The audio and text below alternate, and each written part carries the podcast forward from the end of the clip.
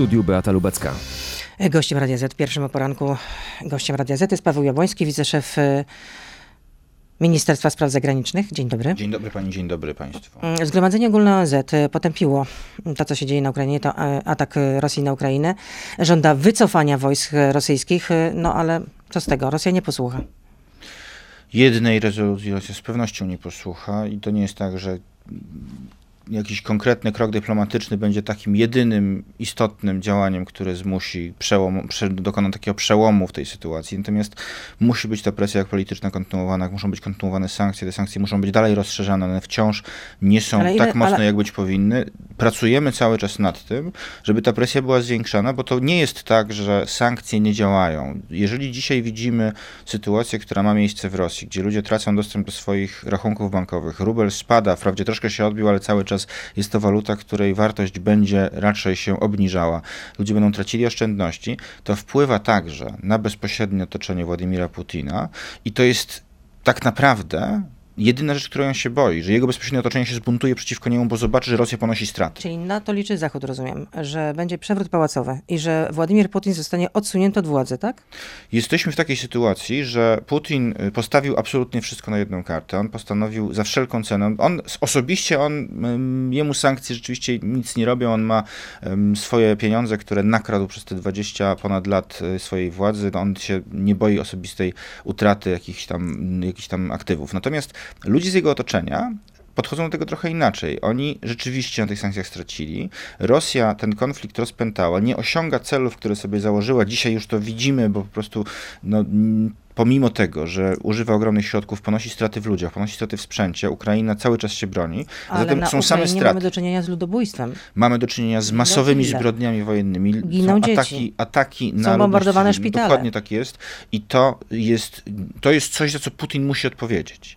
Do tego trzeba będzie dążyć. W tej chwili z naszego punktu widzenia nie ma żadnych wątpliwości, że cokolwiek się tu wydarzy, Putin musi za to odpowiedzieć. Ale powtarzam swoje pytanie. Rozumiem, że na to właśnie liczy Zachód, tak? Że będzie ten przewrót pałacowy i że Władimir Putin zostanie y, przez sw- swoich ludzi odsunięty od władzy.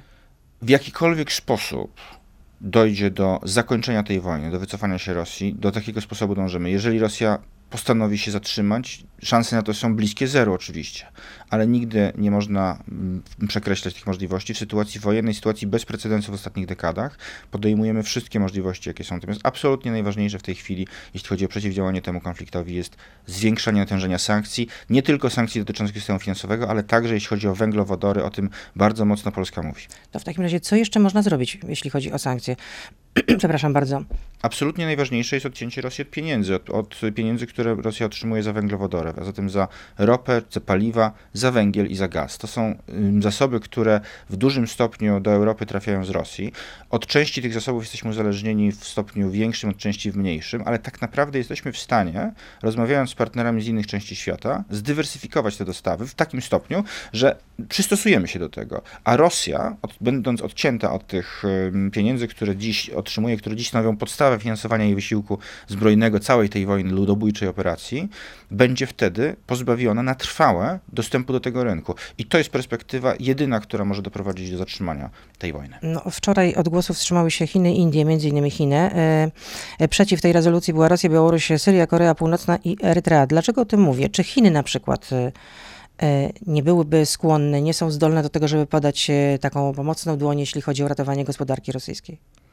To jest najbogatsze na pewno państwo Putin, świata. Na pewno Putin takie działania próbował podejmować. Chciałby y, w tej gdyby, jeżeli dojdzie do, do dalszego pogarszania się em, sytuacji, tak jeśli chodzi o jego gospodarkę, że jeśli sankcje będą coraz bardziej dotkliwe, to on z pewnością będzie zwracał się o pomoc do takich państw, które będą chętne mu pomóc. Natomiast z całą pewnością również te państwa nie będą robiły tego za darmo, więc to będzie się wiązało z kolejnymi kosztami dla Putina i to też nie jest e, scenariusz, którego ani sam Putin, ani jego otoczenie sobie życzą. No, minister spraw zagranicznych Rosji e, straszył życiem atomu i rosyjskie media cytowały jego słowa, że trzecia wojna światowa będzie miała charakter nuklearny i destrukcyjny. Czemu mają służyć takie drastyczne wypowiedzi? mają służyć przede wszystkim osłabieniu gotowości Zachodu do tego, aby da, nadal działać zdecydowanie, aby nadal, nadal um, nakładać kolejne sankcje. Proszę spojrzeć na przebieg tej wojny. Rosja um, starała się przedstawić przez ostatnie lata jako państwo potężne, które jest w stanie zmierzyć każdego przeciwnika. Ukrainę przedstawiała jako państwo praktycznie nieistniejące, upadłe, rządzone przez, jak to Putin określał, narkomanów i faszystów.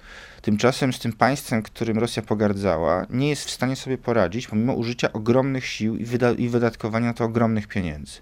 Więc oczywiście Rosja ucieka się do straszenia najróżniejszymi rzeczami, ale trzeba sobie zdawać sprawę, że to też jest pewien element, e, który ma e, tak naprawdę wywołać pewną, pewną zmianę podejścia Zachodu bez podejmowania realnych kroków. Rosja oczywiście jest rządzona przez człowieka, który jest zdolny do wszystkiego, przez przestępcę, przez bandytę i zbrodniarza, ale jednak nie przez szaleńca. Putin nie jest człowiekiem, który e, stracił zmysły i zachowuje się w tej chwili zupełnie nieracjonalnie. On ma racjonalność. Ta racjonalność polega oczywiście na tym, żeby osiągać swoje cele wszelkimi metodami, ale używanie środków ostatecznych nie przybliży go do osiągania celów, no. tylko spowoduje dalszą eskalację i odsunie go od tego w dłuższej perspektywie. Tylko, że zachodnie wywiady obawiają się, że Putin jednak zapędzony do narożnika, a tak jest, może wybuchnąć.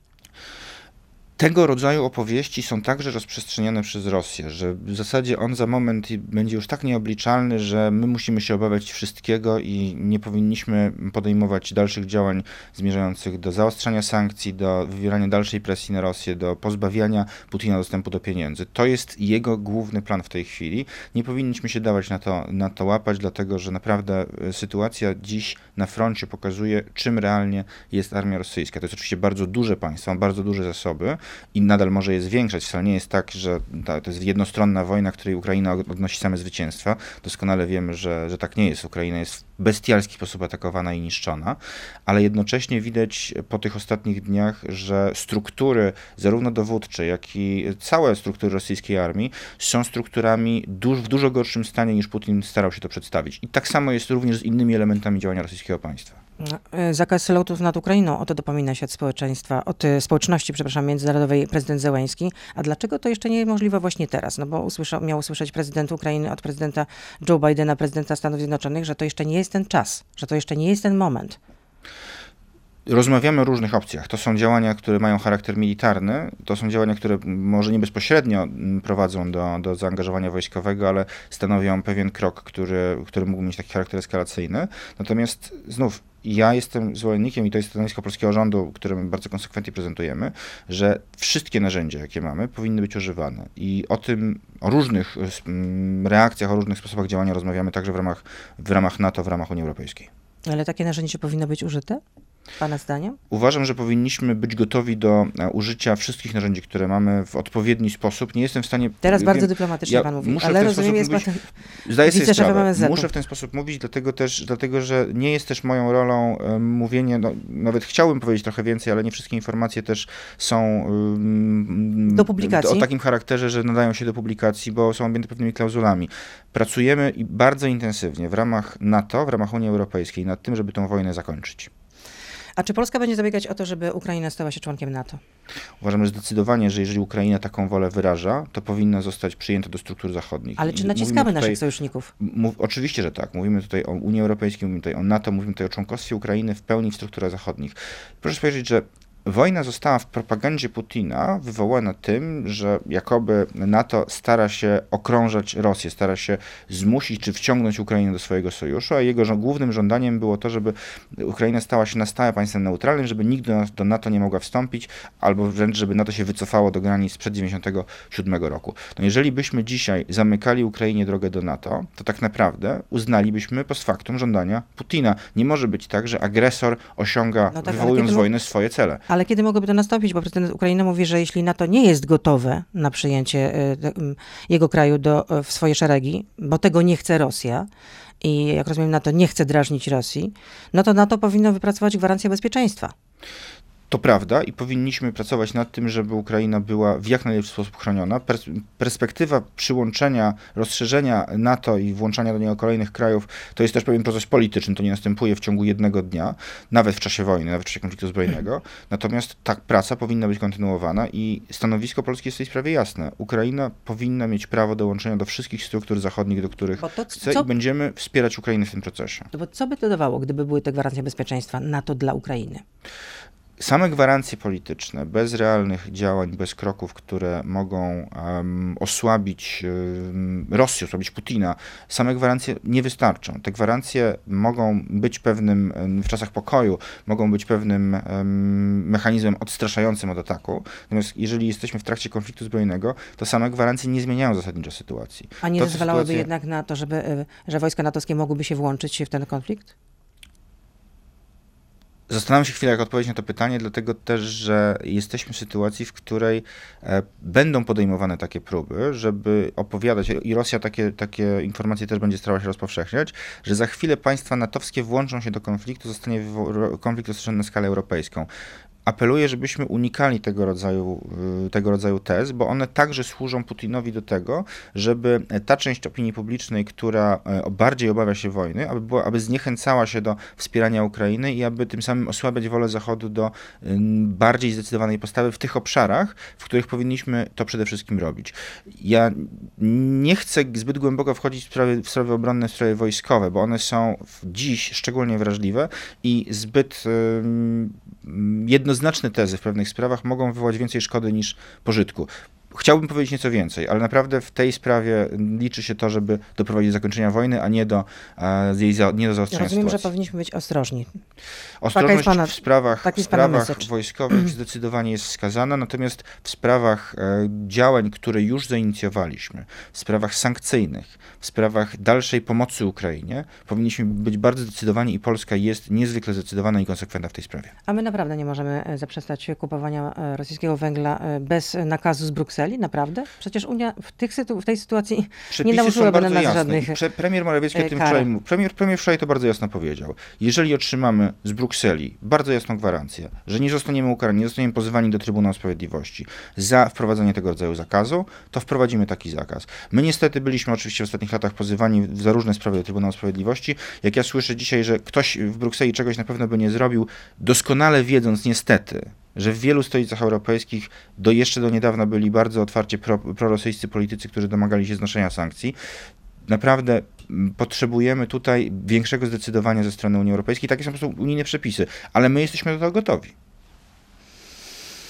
A jak nazwać to, co zrobiły Węgry? Że nawet nie chciały przepuścić przez e, swoje terytorium e, transportów, e, które wiozły militaria na teren Ukrainy, które dowiozłyby broń ofensywną. I ja to oceniam bardzo krytycznie i bardzo krytycznie oceniam postawę każdego europejskiego polityka, który stara się dziś w tej sytuacji osłabiać y, możliwość i osłabiać odpowiedź Zachodu. Jak widzimy to, co stało się z sankcjami na SWIFT. To jest skrajnie nielojalne wobec chwili, Ukrainy, wobec ale, Unii ale Europejskiej, znowu, natomiast jest to skrajna lojalność wobec Bardzo, Putina. bardzo mocno trzeba podkreślić jedną rzecz. We wszystkich krajach Unii Europejskiej które zwłaszcza są, nie są krajami bezpośrednio graniczącymi z Rosją, mamy do czynienia z tego rodzaju działaniami. Zostały z systemu SWIFT wyłączone banki, duża ich grupa, ale nie wszystkie. I to Gazprom Bank, Sberbank nie zostały wyłączone, dlatego że niestety odbyła się pewna akcja lobbyingowa, żeby te banki pozostawiły, pozostawiono w SWIFTie.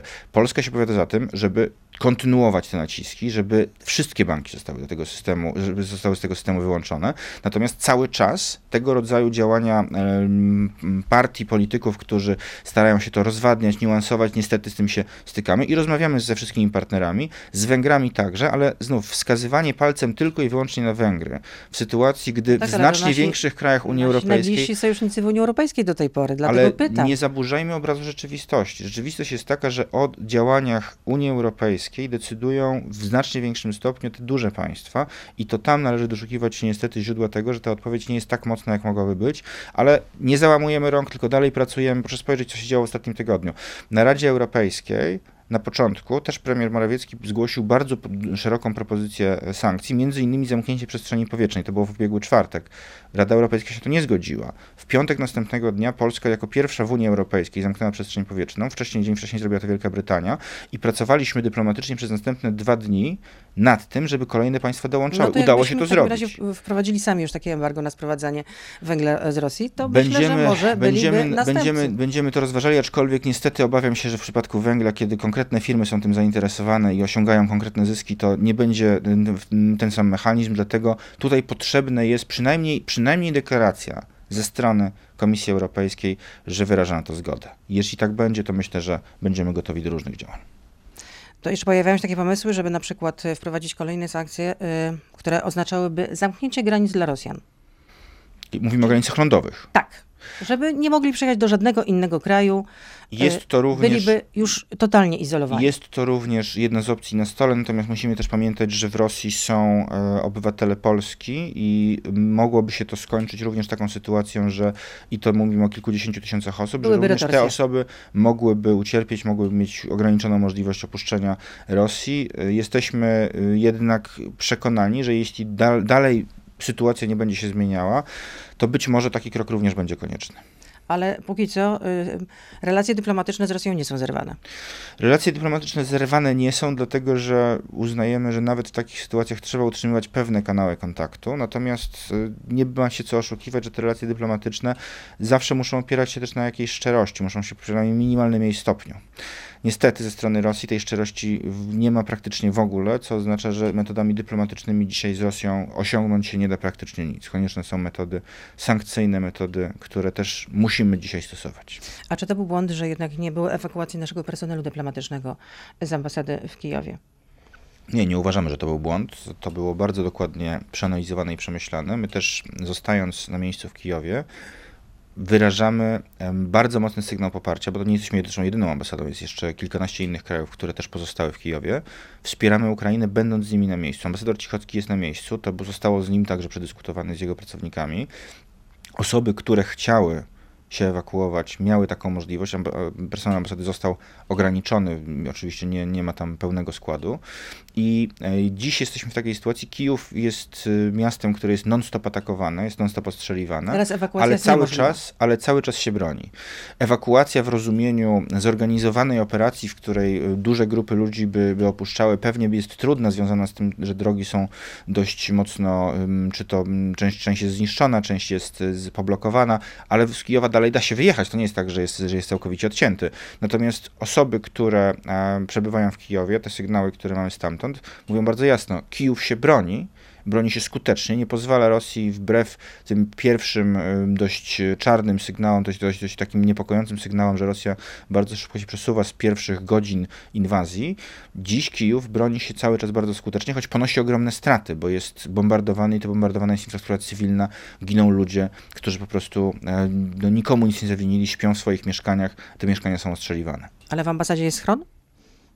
Pani redaktor, ja nie będę wdawał się w takie szczegóły, bo to też nie jest tak, że e, słuchają nas tylko ludzie, którzy dobrze życzą naszej ambasadzie. Jesteśmy, mamy tą sytuację bardzo dokładnie przeanalizowaną. Nasi dyplomaci są zabezpieczeni w maksymalny możliwy sposób. Dziękuję bardzo za rozmowę. Paweł Dziękuję bardzo. Jeszcze mogę jeszcze jedną rzecz krótko o pomocy humanitarnej. Bo Bardzo będziemy, my, my chcę bardzo mocno podkreślić, ja wczoraj też byłem na, na granicy, rozmawialiśmy z organizacjami pozarządowymi, z komisarzami Unii Europejskiej, koordynujemy pomoc humanitarną. Przejścia graniczne, które przez ostatnich kilka dni były bardzo mocno obciążone, zaczynają się odblokowywać. Dzisiaj sytuacja jest już dużo lepsza. Y, Na naszą prośbę strona ukraińska tutaj zmieniła trochę procedury i będziemy pracowali, y, dziś jeszcze mamy spotkanie ze stroną ukraińską, żeby ułatwić na jeszcze większą skalę wysyłanie pomocy humanitarnej, wysyłanie dostaw na Ukrainę, bo do tej pory był z tym problem, ale będziemy starali się to jeszcze rozszerzyć. Prawdopodobnie dzisiaj nawet podamy jeszcze komunikat aktualizacyjny w tej sprawie. Wszystkich zapraszam na stronę pomagamukrainie.gov.pl. Tam są te wszystkie podstawowe informacje o koordynacji. Paweł Jabłoński, wiceszef MSZ był z nami. Dziękuję bardzo. Dziękuję bardzo. Dobrego dnia.